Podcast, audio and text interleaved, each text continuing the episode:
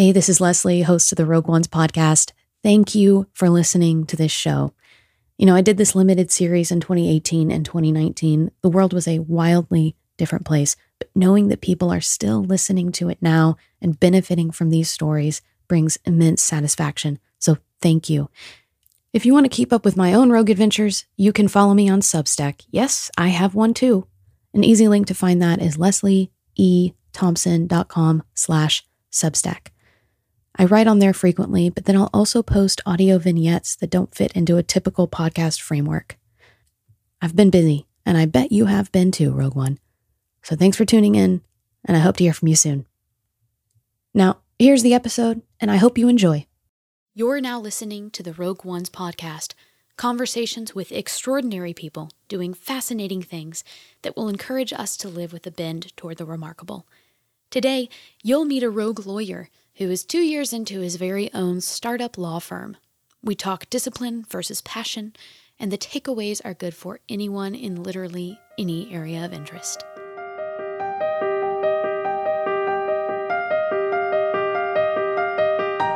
Welcome to the Rogue Ones podcast series. I'm Leslie Eiler Thompson, and today's episode is for the entrepreneurs out there, especially creative entrepreneurs struggling with balancing their creativity and channeling that into tangible goals. This episode's guest, Justin Sievert, could be considered a rogue lawyer. The firm that he owns with his business partner launched two years ago and essentially functions as a startup. The practice works with small to medium sized businesses with an emphasis in sports and fitness fields. In this conversation, we talk about setting priorities, how to balance parenting with a career, and embracing failure without embarrassment. I love that part of our talk. In addition to his rogue lawyering, he's a national strongman competitor, which is how my husband and I came to meet him several years ago, but most of his law peers don't know this about him. This made for an interesting delve into why and how it plays out in his interactions with coworkers and clients. Most your law people don't know that you're a strongman person, which is hysterical to me because that was like the first way that we came to know you was through that. What do people think when you first tell them that you are that, or, or, or do you tell them? I don't really ever volunteer it. Like I was in my office the other day, and I went to I went to lunch with a couple of guys who who have offices right next to me, and they were they were talking about fitness and nutrition, and I really just keep my mouth shut when it comes to those things.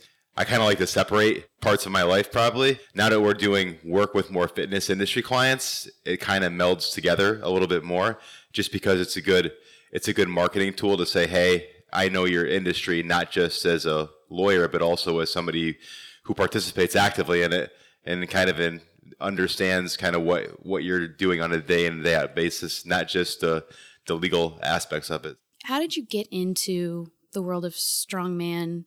Have you moved past the amateur level at this point? Like you are a professional? No. So what does that look like? So I was a I was an athlete throughout my life. Um, in high school, I played football, track and field, uh, baseball, and wrestling. And in college, I was a football player and I was also a, a track and field athlete. And then once I graduated, I coached for a few years before I went to law school, but I didn't really compete in anything at that point. So I was kind of was done with that aspect of my life, at least for the time being. I was just kind of ready to take a break because I always took it so seriously as a when I was younger and then through college that I just kind of needed a break. And then probably I still worked out and things like that. And then probably in 2010, I think I I, I was just kind of searching around, looking at like some some workout articles online. Then I came across a a guy in Rhode Island who had uh, his own home gym, and he had all the strongman equipment. And I was like, oh, that'd be that'd be fun to try. So I sent him an email, and I started going there. You know, like on Saturdays, just for like an hour or two, just really messing around, not really anything organized. Didn't and where compete or anything geographically like that. were you at this point? If you were going to Rhode Island, I was I was working at Brown University Okay. in Rhode Island. So it was before I moved back down to Florida, um, and before I got married. So so I, I kind of started there, and then when I moved back down to Florida, I saw a, competition, a very local competition at a at a college down here that was it was basically a fundraiser, and I competed there and I had fun. And then I met some people there, and they were having a bigger competition the next weekend, so I did that competition, and then I kind of discovered kind of where people trained for strongman in South Florida, and I was pretty fortunate to have. There's a pro heavyweight strongman, Heath Allison, who's down here. I guess I've been competing ever since. So you are you are a lawyer with your own firm, is that the right?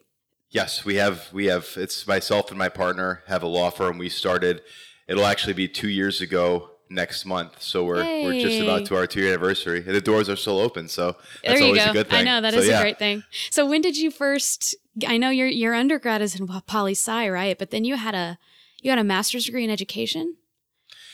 Yeah, so I went to I went to Union College in New York with the goal of being a doctor. I took pre med courses and did all that. That was kind of my path, what I wanted to do from high school.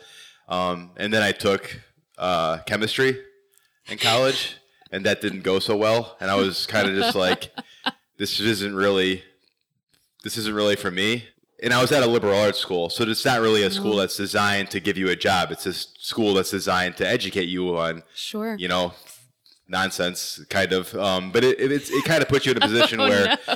you're not necessarily learning anything applicable, but it is teaching you how to think, which is probably sure. the more important skill because, I mean, you, you see it now. Jobs are changing rapidly and what they require, and what you learn today may not be applicable in five years anyway. So it's better to learn how to think um, than just learn a specific trade, really, in a lot of professions. So I switched over to political science and I graduated in 2003 and I guess during my junior year, I decided I was going to take the LSAT, which is the entrance examination for law school. So I took I took the LSAT, did pretty well on it, and I started to apply to schools. Um, so I I ended up getting into a few different schools, and I had my mind set. I was going to go to Albany Law School, which was right by. It was basically Union College's their law school. Okay. Um, so I set my deposit in there I was I went looking for apartments um, with with one of my best friends from from college who I played football with at Union, and we found a place and it was great. It was really a nice place in downtown Albany, and I was like, okay. So we we decided to go to lunch, and during lunch. We were gonna. We basically were gonna go to lunch and then pay our deposit after lunch. During lunch, I had a, I kind of you know, was thinking about it a little bit more, and we got back from lunch, called the apartment place, and it was booked. They had reserved uh-uh. that apartment over lunch. Over lunch. And I was basically like, I don't know if I'm ready to go yet. So basically, if I wouldn't have went to lunch at that like at that time, if I would have called before, I probably would have went to law school. You know, two years later, that ended up going. Wow. So I changed my mind. I had a few different offers to coach at the collegiate level, a couple in football, a couple in track and field. So I went up to St. Lawrence University and I was a graduate assistant track and field coach for two years. So I got my master's in education for free and I spent two years up there. It's very cold. It's basically five minutes away from Canada. And I was kind of like, you know, I think I'm ready to go to law school now. And I applied to again to a bunch of schools, and Miami was one of the schools I got into, and it was a lot different than St. Lawrence um, in yeah, terms of just bit. weather and kind of what I had going on. And I was ready for kind of a change and to be in a big city, and I ended up going going to Miami. Um, what about those two years made you recalibrate and think about you wanting to go to law school again? I just don't think I was ready to make a commitment to something that serious and that intense. You know, I mean, it's a big decision. To it's law school is very expensive. Mm-hmm. I mean, this the the student loan debt. I my wife and I pay on a monthly basis is is not not exciting.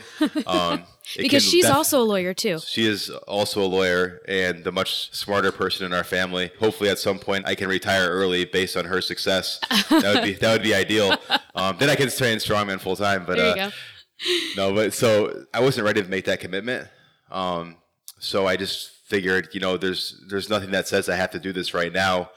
Um, I loved I loved track and field, and I had the opportunity to coach some people who I had com- actually competed against during during my career, and they were hmm. kind of on the verge of doing some really good things, making nationals at at, our, at the NCAA level, and I really wanted to help them and kind of also kind of make sure I was making the right decision.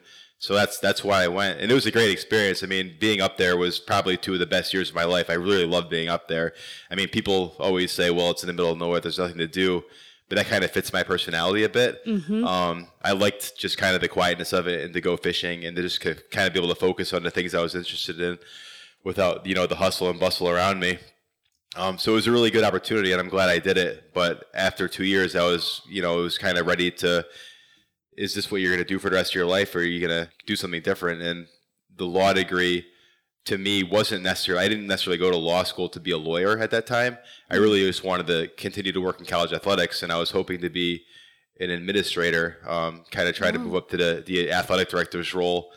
And that's actually what I did when I left law school. I worked at my alma mater for a year, basically in an entry level position. I made probably 20% of what all my classmates were making in terms of salary because I took an entry level college administrator job. I was making, I think, like 20000 a year.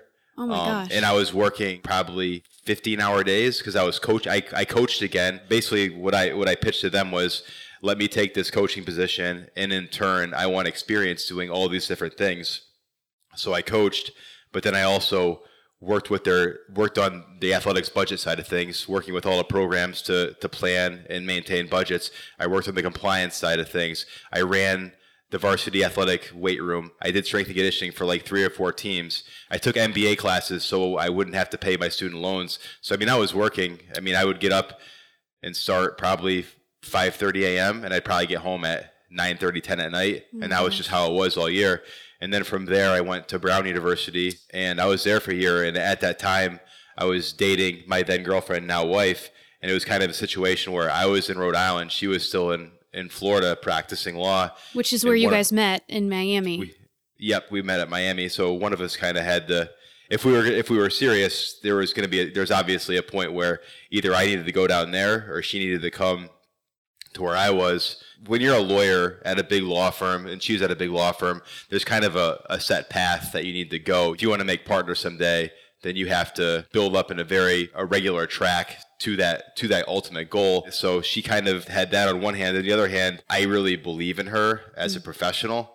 I think she's a phenomenal a phenomenal lawyer, both in terms of the actual skill set of practicing law and also the soft competencies in terms of being able to work with other people of varying backgrounds, um, work with clients. I think she's a rock star in a profession. Hmm. If she's going to take advantage of that skill set, and it's what she really loves to do, then it was more important for me to kind of take a step back and not necessarily follow follow the path that I would have scripted for myself, but to kind of make sure I, I provided her the opportunity Mm-hmm. to, to do, do those things. And I mean, I think as well, there's the whole issue of professional timing. I think for men and women in terms of just one one gender one sex can have children and the other can't. So mm-hmm.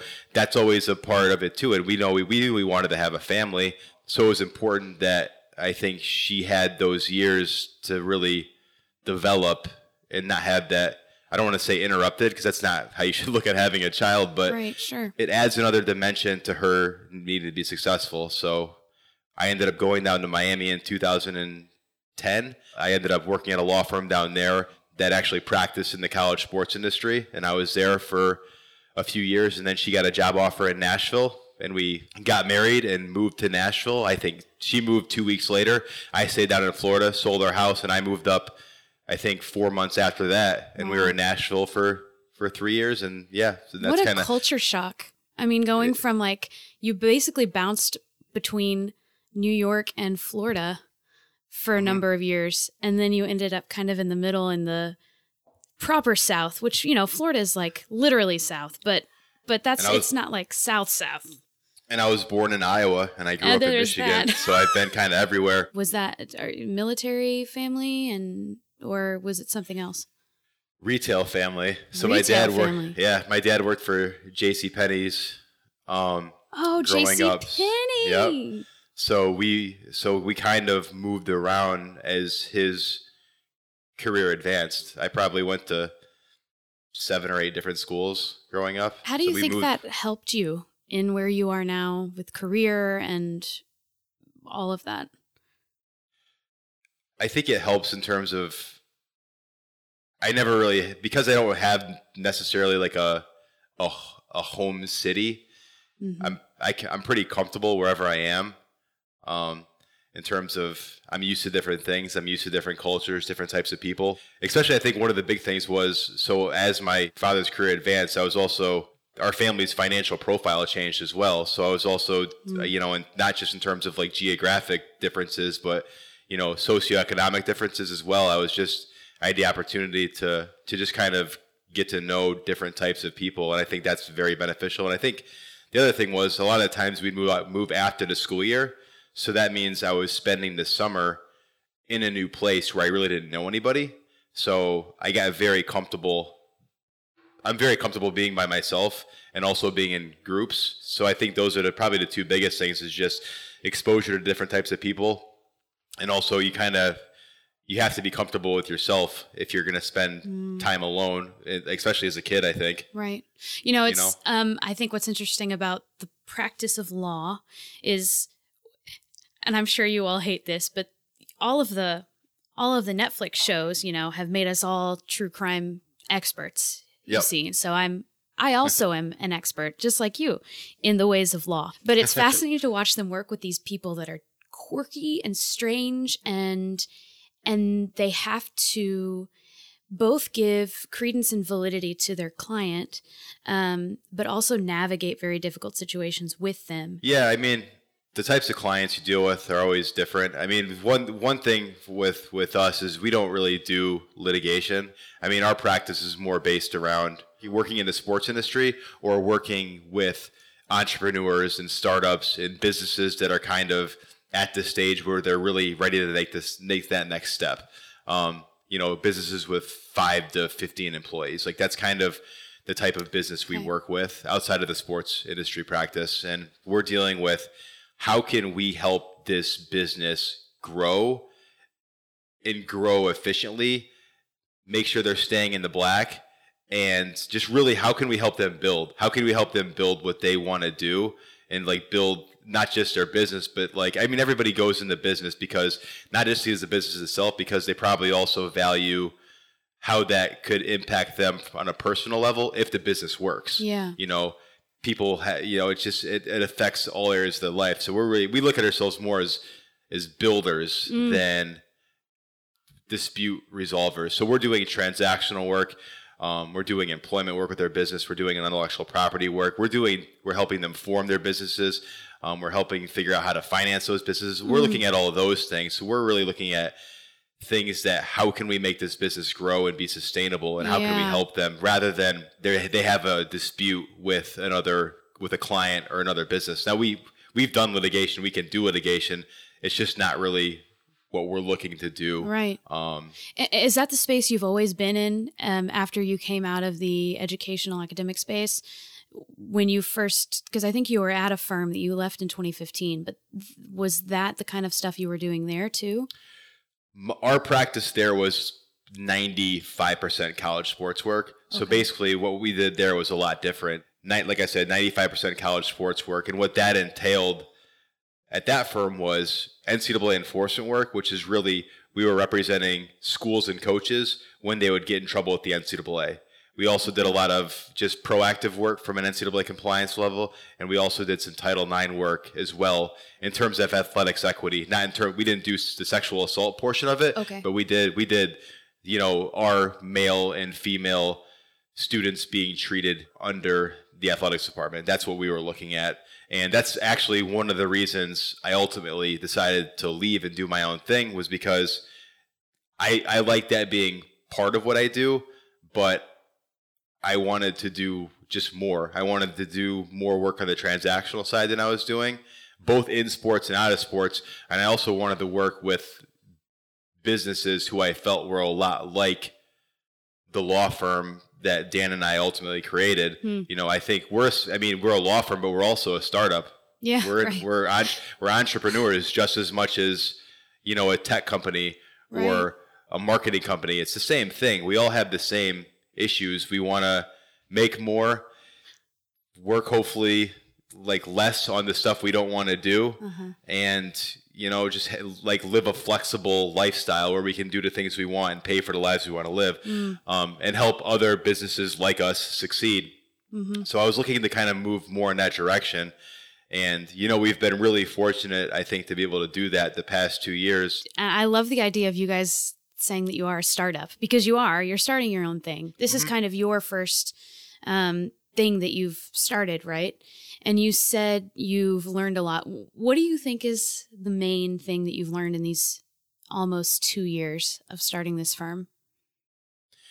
I think the what you really learn as a new business is really trying your best to ride the highs and the lows mm. as evenly as possible. Because I mean, I think anybody who's a year or two into a business, there's months where you're like, we've made it. This is it. This is really, this is great. Like I have great clients, great, interesting work.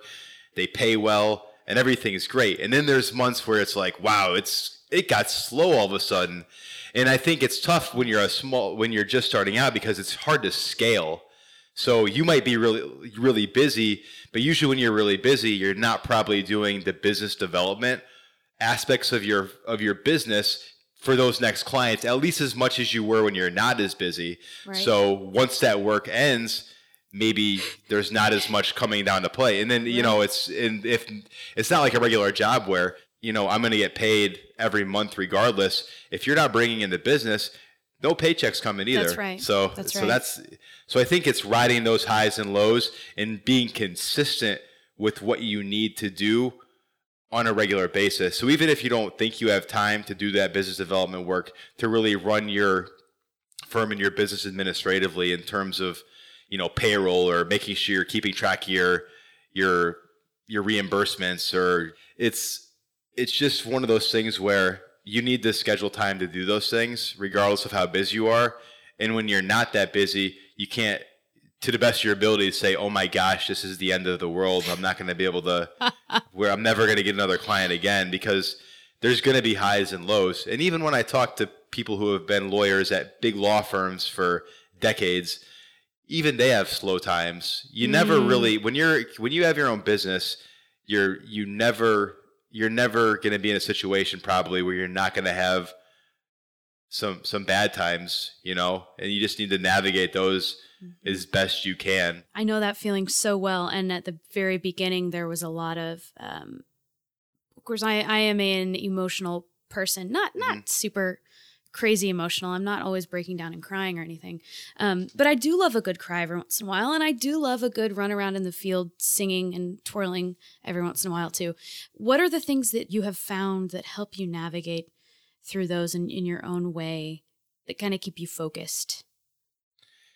I think just, and I'm not, I'm by no means an expert at doing this. I think that's one of the things that I struggle with is always being even keel. Um, I think I think anybody, it's hard not to get stressed out about your business when things aren't great, and it's hard not to be overly confident when it's going really well. What I what I really try to work towards is having a schedule, being really disciplined in my approach to my my practice. I do a pretty good job of like here's here's my goals for the year, here's my calendar of how I'm going to do things based on, you know, a month, the day. I'm very, very regimented in that regard.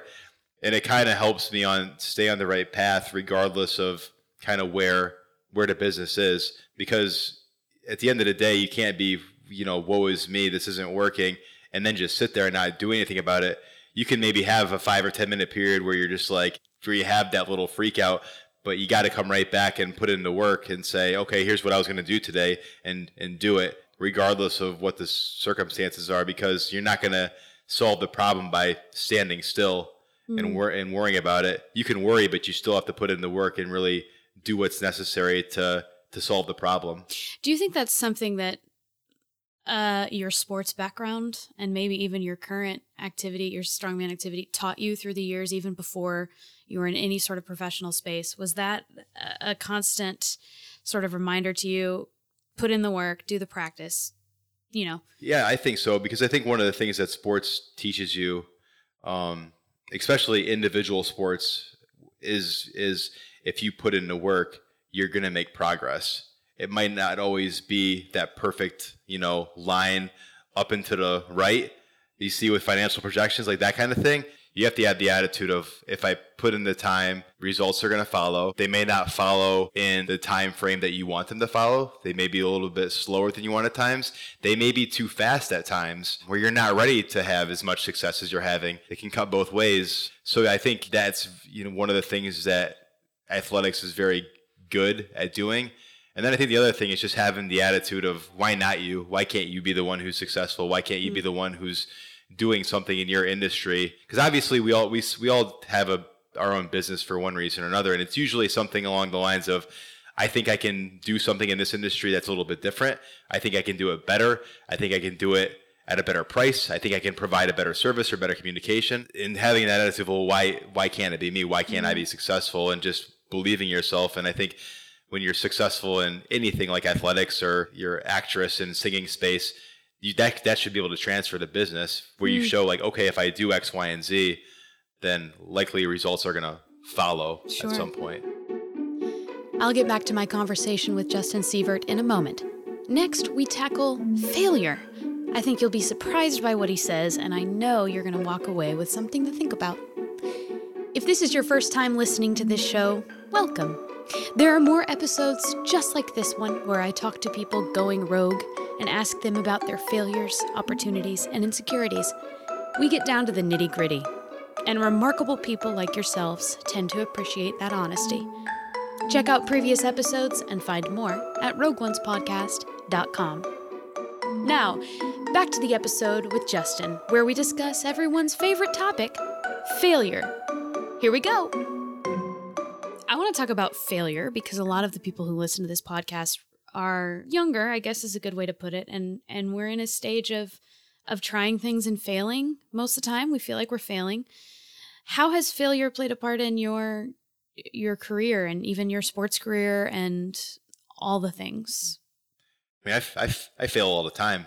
You can't really care. Like, you can't let it affect you. What are you going to accomplish if, one, you're scared to fail, and two, if you like take it to heart and let it impede your progress, you don't need to be successful right away and you don't need to be successful all the time. And I think failure is also a good opportunity to kind of reflect on what you are doing and trying to try to tweak it and make it better. I know there's been times in my legal career where, you know, I've wanted to, you know, get a certain client and never been able to get that client or never been able to just kind of push that relationship as far as I wanted to. And you know that can be tough. I know when I was first coming out of law school, I applied to a lot of jobs and I got turned down by a ton of places, and that's mm-hmm. fine. Like it, it happens to everybody. So I think you just can't you can't take it to heart. Do you ever get in? Not that you should be, but do you ever do do you feel embarrassment? And if you do, how do you, or how have you conditioned yourself to not be embarrassed? I think a lot of people fail and they're they're so just. I'll speak personally for myself. I'm embarrassed every time I try something and it doesn't work. The reality is, is like most people don't care that you mm-hmm. failed. Like the people who actually who you whose opinion you actually care about, like they don't care. They're like happy that you tried something and gave it your best shot and put in the work towards it, and they're probably confident in you that you're going to succeed at some point anyway. People who are going to like either make fun of you or point out your failures, like it's probably because they are failures and they're doing nothing about it. So you just can't care. Hmm. Like, what's the like? Why does it? Like, what does it matter? Like, what what did what did you know? Mike, I think Michael Jordan's quote was, "You miss 100 percent of the shots that you don't take." So, not to get overly sportsy, but that's that's true, and that's and he talked about all the time all the game-winning shots that he missed, and nobody remembers those. Like everybody remembers him as the best basketball player that ever lived, and probably the best right. athlete that ever lived, and that guy failed all the time. Right. And look at look at like baseball players. You go into the Hall of Fame by hitting 300, meaning you got to hit 30% of the time. So you're basically failing potentially 70% of the time in your right. sport. And you're the best in the world. You're a you're a you're a you're a best of all time in your sport and you're failing 70% of the time. You can't worry about it. I think you should take lessons from it. Mm. And maybe there's things you could do differently. Successful people I think fail a lot because mm. they're hmm. willing to take shots because they have big goals people who don't fail a lot tend to not really be pushing themselves. so know? the encouragement there is if you are failing, that means you're trying, and that means you're yeah. pushing yourself further.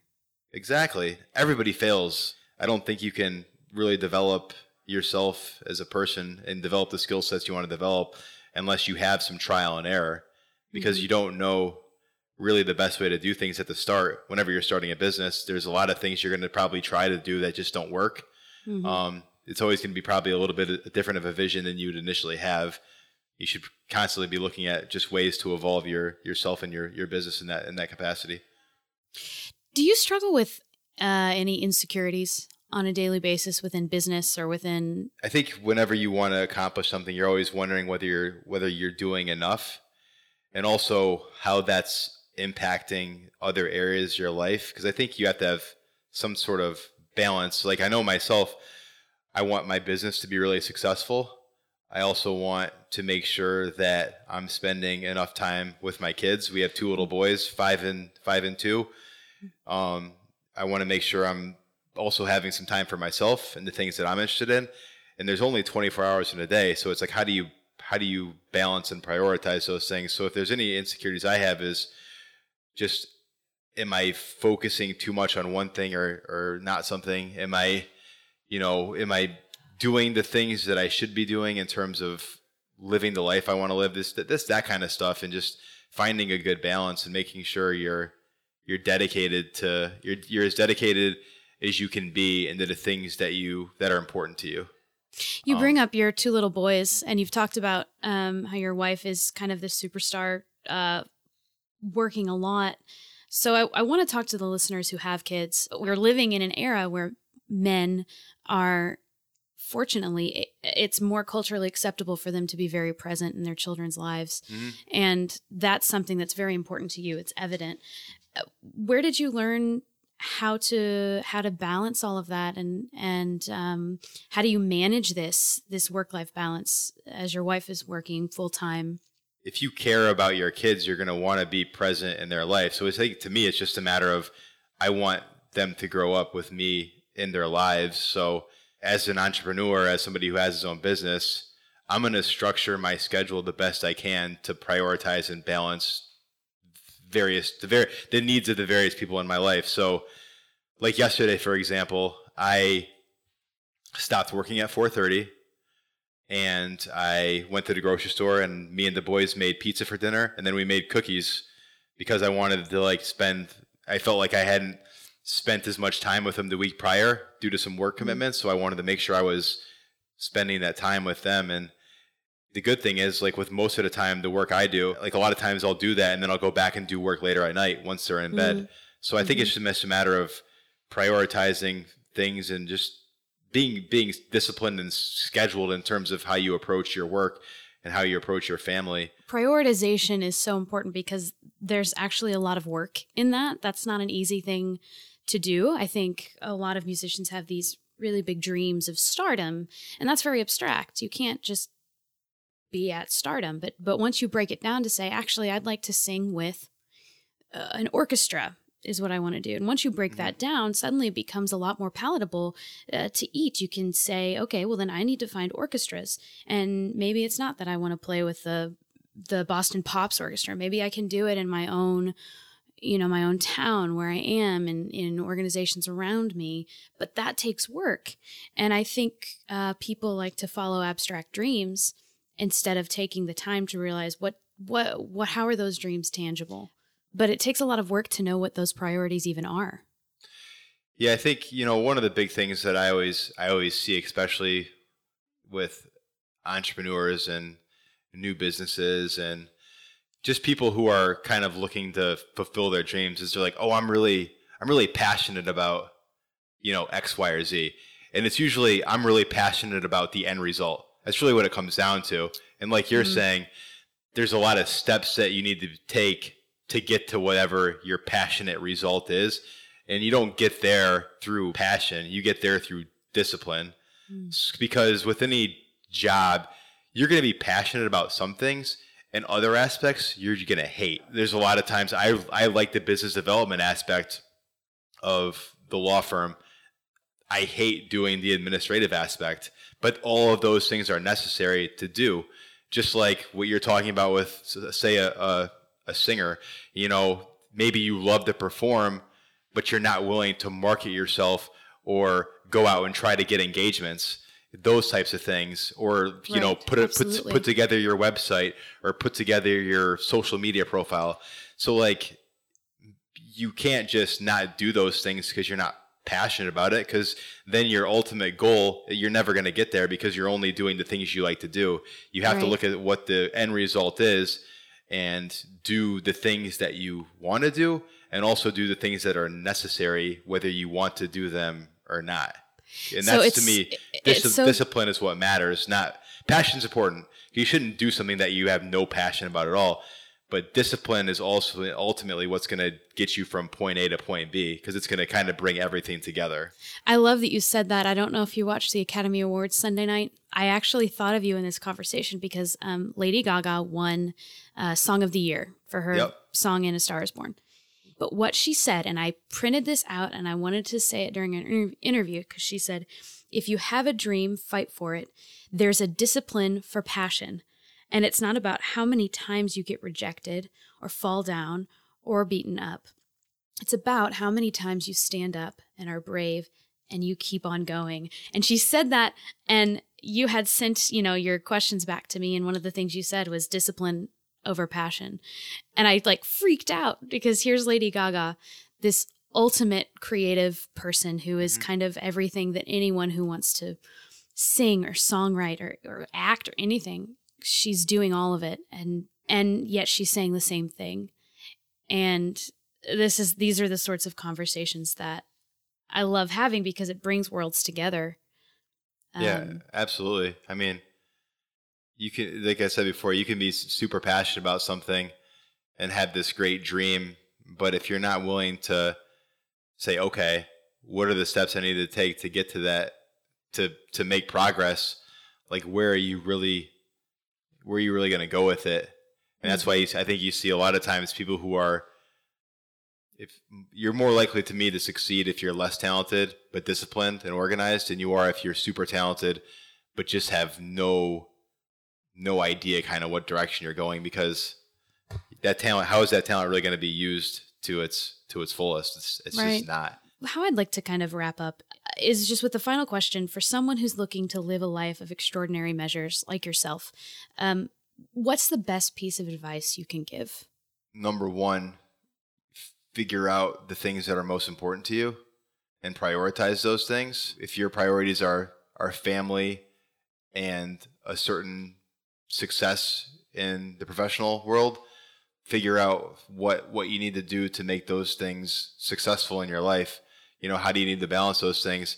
Have a plan, be disciplined about your approach. I think the, the last part we talked about, and that's the discipline aspect, is really the key. If you're trying to do something that's unique and different than what normal people would do, in sense of just going to a company and having a job, then you need to not just have a goal or a vision. You need to have a plan and you need to be able to execute that plan and you need to be able to measure how you're executing it and revisit that and see where you need to tweak it. It's just like in with with sports, really, you're not going to go into a like a, a game and not have a game plan of how to attack your opponent's weaknesses and to score and to win. It's just like in that's just same thing with with business. I mean, if you want your business to be successful, figure out where the the room is for you to be successful.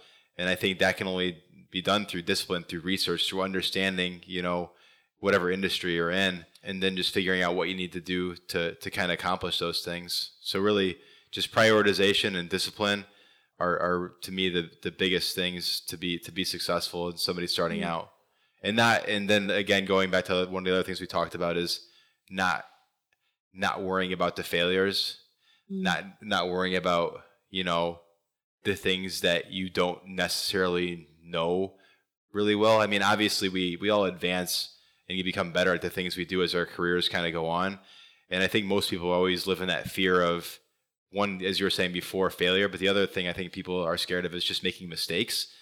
And, yeah. you know, I think a lot of times you're not going to make those mistakes. You usually know more than you think you do about whatever you're doing. You just also know what you don't know. So you have this like kind of fear that you, maybe you're not cut out to do what you're supposed to do. Maybe somebody else could do it better. And you mm. can't worry about that because the fact that you're actually thinking that means you're probably better off than somebody who thinks they know everything because they're too dumb to realize that they don't. having this conversation brought me a wealth of encouragement, and I hope it did you. So keep fighting the good fight, Rogue One. I think you know exactly what you're doing. I'm glad you joined us today, and if you enjoyed yourself, why don't you smash that subscribe button, leave a review, and follow along with the podcast on Instagram at Rogue One's Podcast. Thanks to Justin for sharing his wisdom. Thanks to Ryan Swinehart at Sick Island Studios here in Music City, USA, for mixing and mastering this episode. And thanks to you for taking the time to listen. So be well. We'll talk soon.